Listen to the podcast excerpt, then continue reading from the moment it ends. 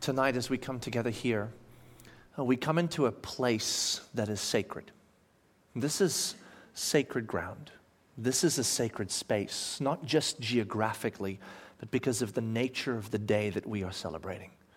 This is the day we celebrate the reality of the story of the great work of God in his death for us in order to produce the space for his resurrection.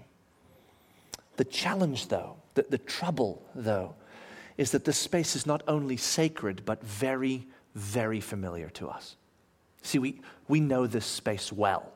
Considering the audience, you probably had nothing you heard tonight in the stories read that you had not heard before, nothing that you did not yet know. Yes, it was good to hear it again, but it is very, very familiar with you. And so, because it is so familiar, it will not naturally produce the emotional response and emotional experience that it might have done the very first time you experienced it. This is the nature of us human beings, it's the way we're wired. When we discover something for the very first time, when we encounter a brand new paradigm of some kind, a, a, new thought, when we see something for the first time, maybe the ocean for the first time, maybe a sunset for the first time, when we can perceive something for the first time, it naturally sparks in us, moves in us, produces in us an emotional experience and response. And that emotional and experience and response is what moves our heart and soul and then brings us to a place where that produces joy or that produces awe or that produces a space of wonder. And in this particular context of the story of God, when we experience that as new, it produces a space for worship.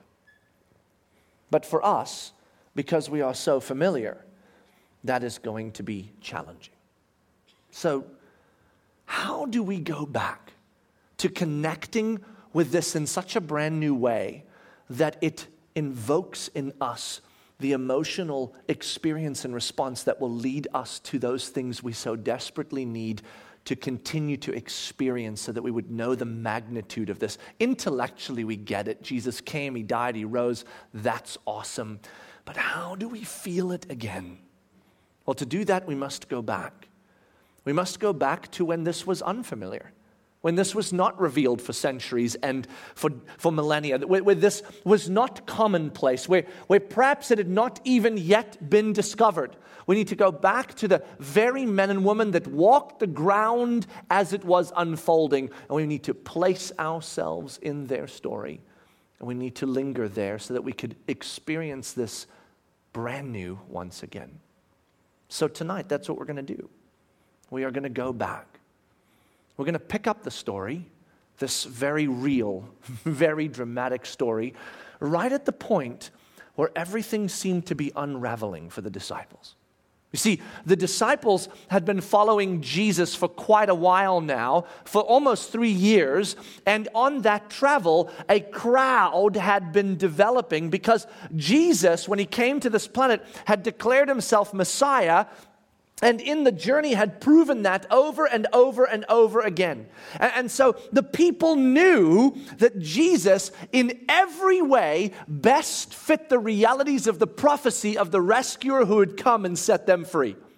And when he entered into Jerusalem at what we know as the triumphal entry, it was extraordinarily exciting because it was the collision between the Passover, the Messiah, and the prophecies. And they knew when you triangulate those three things, something big is about to happen.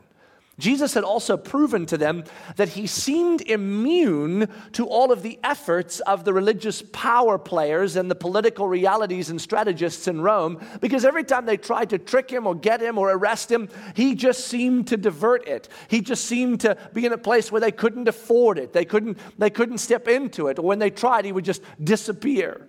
And so they, they realized, though there had been many redeemers in their journey, uh, the Maccabees had been a great example, and many since and many before, who had gathered a crowd and had faced against the great Roman Empire and had been silenced quickly because of their violent ways. Jesus seemed to do it utterly differently. He seemed to speak with such power and act with such supernatural reality that no one could stand against him. He wasn't violent, he was powerful. He was life giving. He brought freedom and light.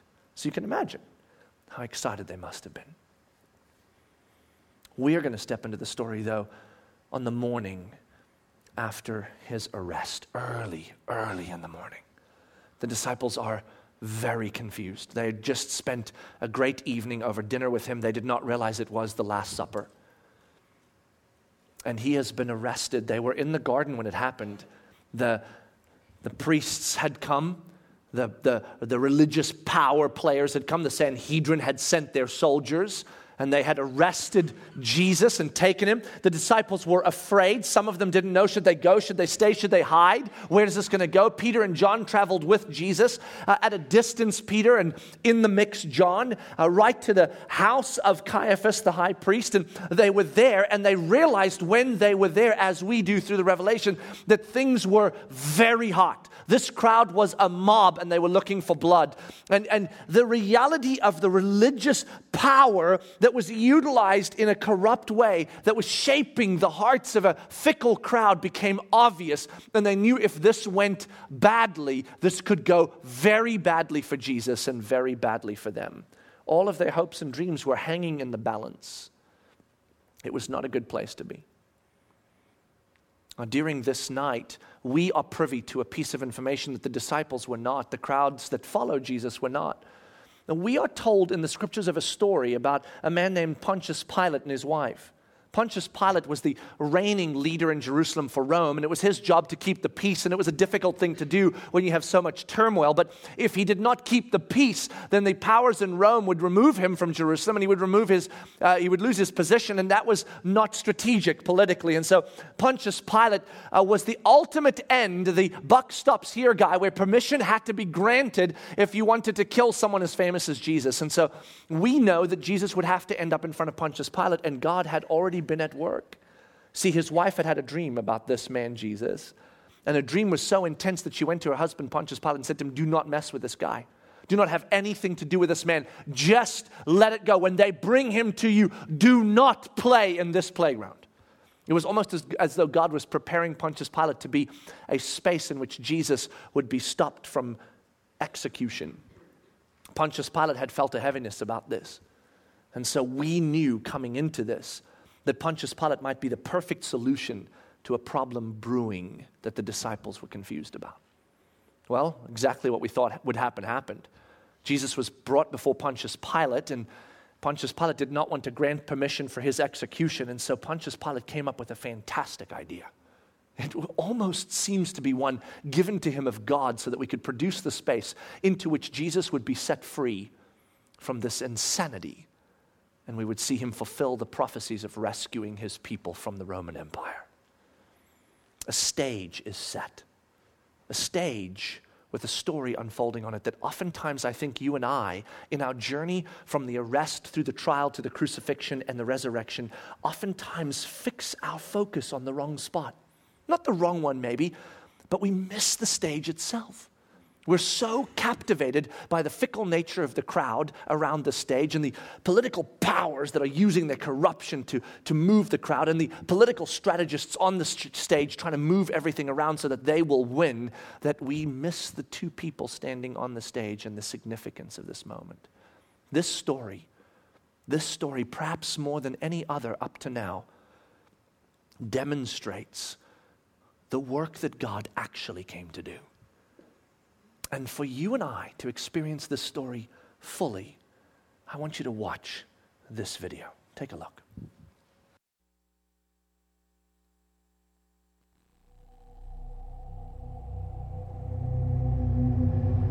We see the story of Jesus going to the cross, and everything seems to kind of be hand in hand. And then there's this one character that seems to interrupt the narrative. His name's Barabbas. Uh, we don't even know much about him except that he's a murderer, a leader of an insurrection, a rebel, and why he's even mentioned, sometimes I'm not so sure. It's like, what? Let's, this is about Jesus going to the cross. So in this moment, Pilate thinks, I hold the destinies of these two men in my hand. I know the Jews have a tradition that on a holy day, I will release one of the prisoners on death row. Pilate stands on this audacious stage who now presents Jesus, Son of the living God, versus Barabbas, the thug and rebel. He says, All right, who do you want? This is blasphemy. This is this has gone too far. There's no comparison. This is a rightful prisoner, a man who should be on death row. He's a rebel against Rome. He leads a, rebellion. He murders people. He's a bad man. He's a thug and he's a crook. He deserves the chains and he deserves the crucifixion.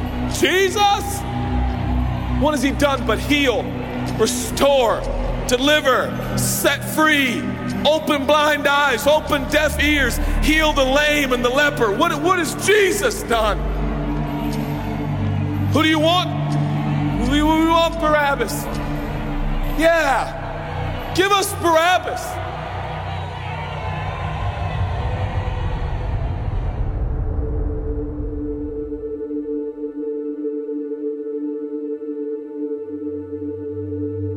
People say, Give us Barabbas. The Roman soldiers come up and they put the key in and they unlock Barabbas from his chains and shackles. And he walks down the platform, welcomed by all of his thug friends. Yeah, the people love me. Yeah, that's right. I don't even know who this Jesus guy is, but all I know is my people love me. There seems to be no conscience in Barabbas. There's no record of him turning to Jesus and saying, I owe you everything now, for you have set me free. No, I don't see any of that in Barabbas. And God knew that. Jesus stood there, silent, for he knew the will of the Father. He said, It's fine, Father. Let him have Barabbas. For Jesus knew that the Father would have to treat Jesus like Barabbas so he could treat Barabbas like Jesus. Barabbas thought it was the people that set him free. No, no, no, no. It was the love of the Heavenly Father. At first glance, when we look at the story of Barabbas and Jesus on the stage, we might assume, as we rightly would if we were just observing, that the reason Jesus remained on this stage and Barabbas walked off the stage was because of the religious powerful and their ability to use the religious institution to shape the crowds to do what they want. We, we might assume that it was the fickle nature of the crowds that allowed for this injustice to occur. We might assume that it was the political strategies of people like Pontius Pilate that were navigating what would be best for them instead of what was just and right that affected this. And if we thought that, rightly so, we would see this as one of the gravest injustices in this entire story we would look at this and go, This is unbelievable. That a, a, good man like Jesus would be left on a stage condemned while a bad man like Barabbas is set free. But, but what if the reason this story on this stage is unfolding has nothing to do with political strategy or the religious powerful or the fickle crowds?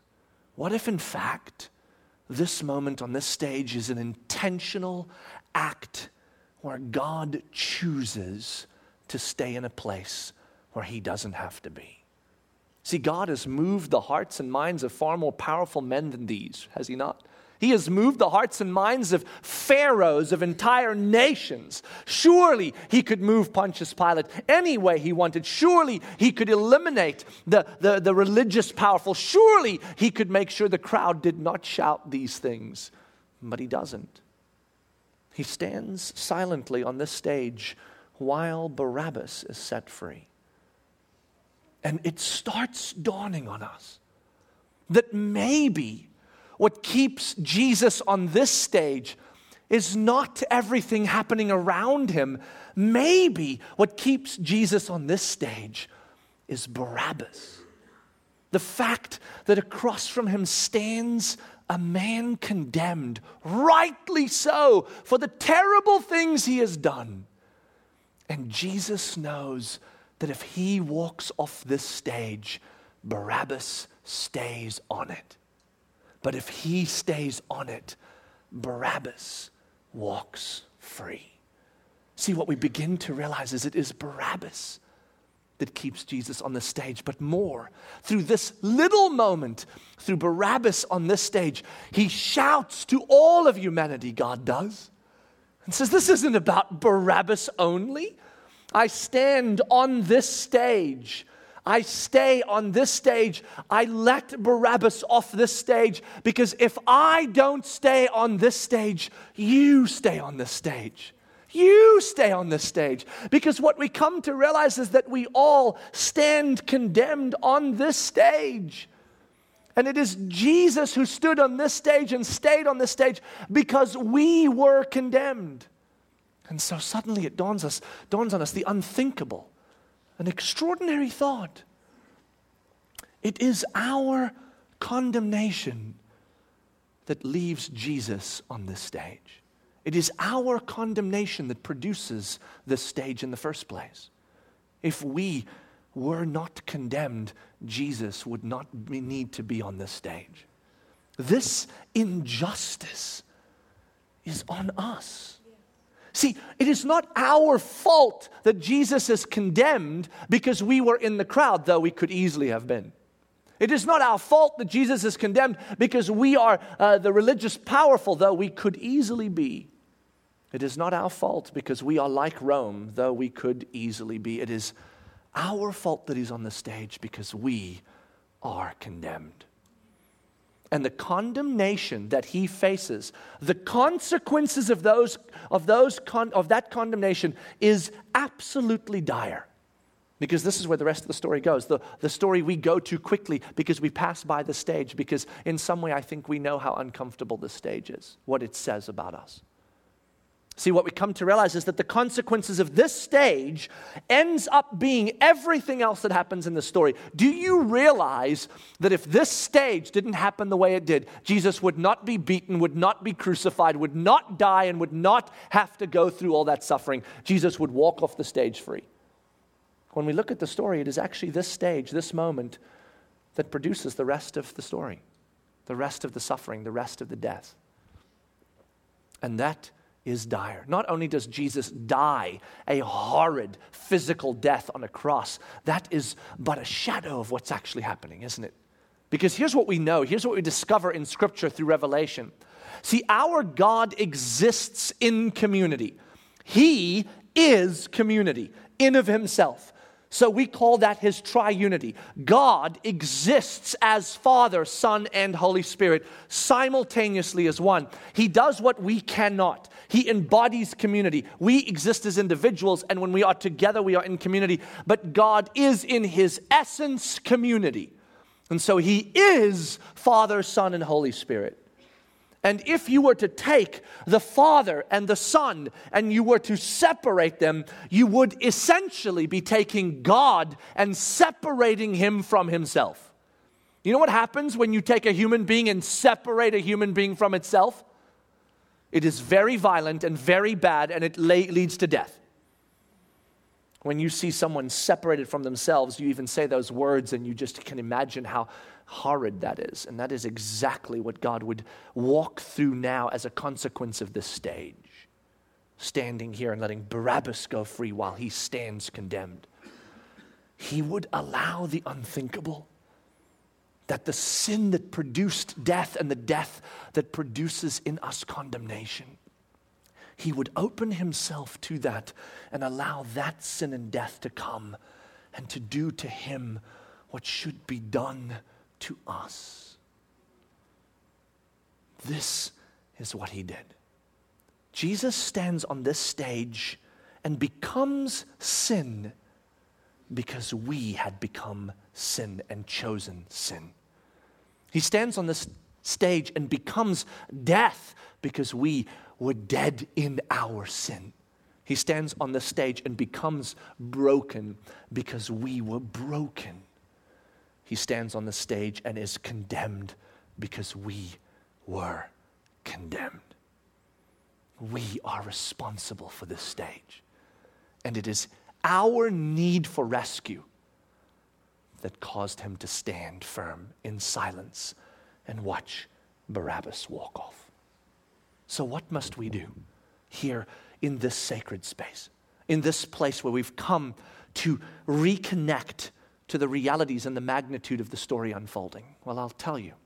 Before we dare enter into what's coming on Sunday, before we walk into the resurrection and the redemption and the renewal that we know is coming because we know the story, we must stop first. We must dare, you and I, to walk slowly toward this stage.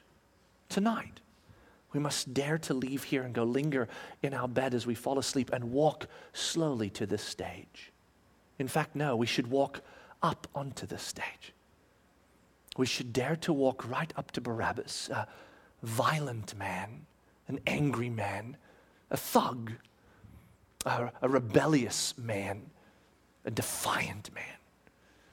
And we should step into his shoes. We should slip our hands into his shackles. We should feel momentarily the violence in him, his disdain for this other man on the stage, his hatred toward him, his, his ignorance of him. Because we should not forget that the Bible tells us very clearly we did not pursue Jesus, He pursued us. When He came, the Bible says, when the light came into the world, the darkness hated the light and it ran from it. That's you and me. When we stood on the stage, we stood in the same space as Barabbas, as ignorant about Jesus as Barabbas was, as violent toward him as Barabbas might have been. And we stand there in those shackles just momentarily, not because we are still bound, but because we must remember that this is where we began, condemned to death. And Jesus stood and said these words to us Let him go free. Let her go free I will take their place. I will pay their price. And as we stand there, momentarily condemned again, we stand here so that we will remember that the only reason we are free is because He stayed here. Our freedom, this verse, Romans chapter 8, verse 1, therefore there is now no condemnation for those who are in Christ Jesus only exists for us because he stood on this stage and stayed. It is Barabbas' freedom that is our freedom. And as we linger there, as we stand in the awe of our rescue, may we also stand in the grief of our part in it. May we grieve the fact that because we chose sin, he had to choose condemnation. Because we chose sin, he had to choose death. Because we chose sin, he had to be broken. This is Good Friday. Good because it gives us everything we will ever want or need.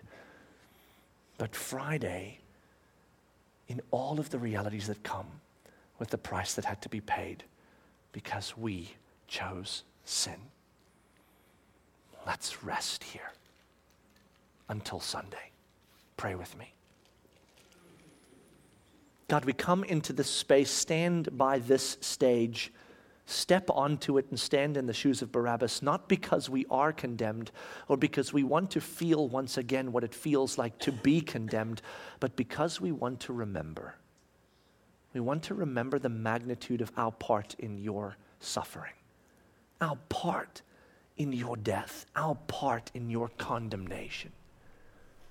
That we would not forget that you stayed on this stage because we needed you to.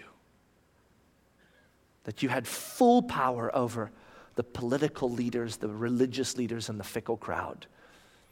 But you let them be so that we might be free. Help us, Spirit of God, I beg you, to stay here this night, to stay here momentarily throughout the day tomorrow, so that we might walk into Sunday ready to experience fully the gift of your redemption. We love you. We thank you. We grieve for you. We are sorry for what we have done and grateful for what you have done for us. We pray in Jesus' name. Amen.